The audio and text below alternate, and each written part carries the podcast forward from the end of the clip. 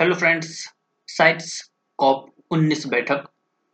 14 से 25 नवंबर 2022 तक वनों के लुप्त प्राय जंतुओं और वनस्पतियों के अंतर्राष्ट्रीय कारोबार संबंधी सम्मेलन पर पक्षकारों की 19वीं बैठक का आयोजन पनामा सिटी में किया गया।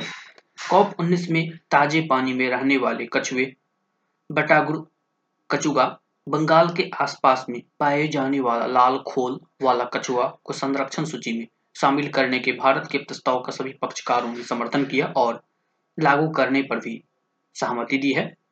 ये कछुए विलुप्त होने की खतरनाक स्थिति में पहुँच चुके हैं और इन्हें वन्य जीव संरक्षण अधिनियम उन्नीस सौ बहत्तर में सम्मिलित करके उच्च स्तरीय सुरक्षा दी जा रही है। भारत ने साइट्स परिशिष्ट दो में कई प्रजातियों को शामिल करने का आग्रह किया है, जिससे वन्य जीव प्रजातियों को दुनिया भर में गैर कानूनी कारोबार का शिकार बनने से सुरक्षा मिल सकेगी।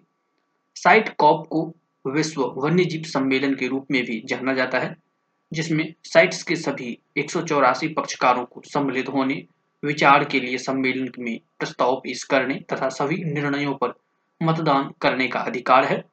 वर्तमान तक बावन प्रस्तावों को रखा गया है, जिनसे सार्क, सरिसृपों, हिप्पो सानगबर्ड गैंडो वृक्षों की 200 प्रजातियों, आर्किड फूलों हाथियों कछुओं आदि के अंतर्राष्ट्रीय कारोबार पर नियम बनाने में सुविधा होगी।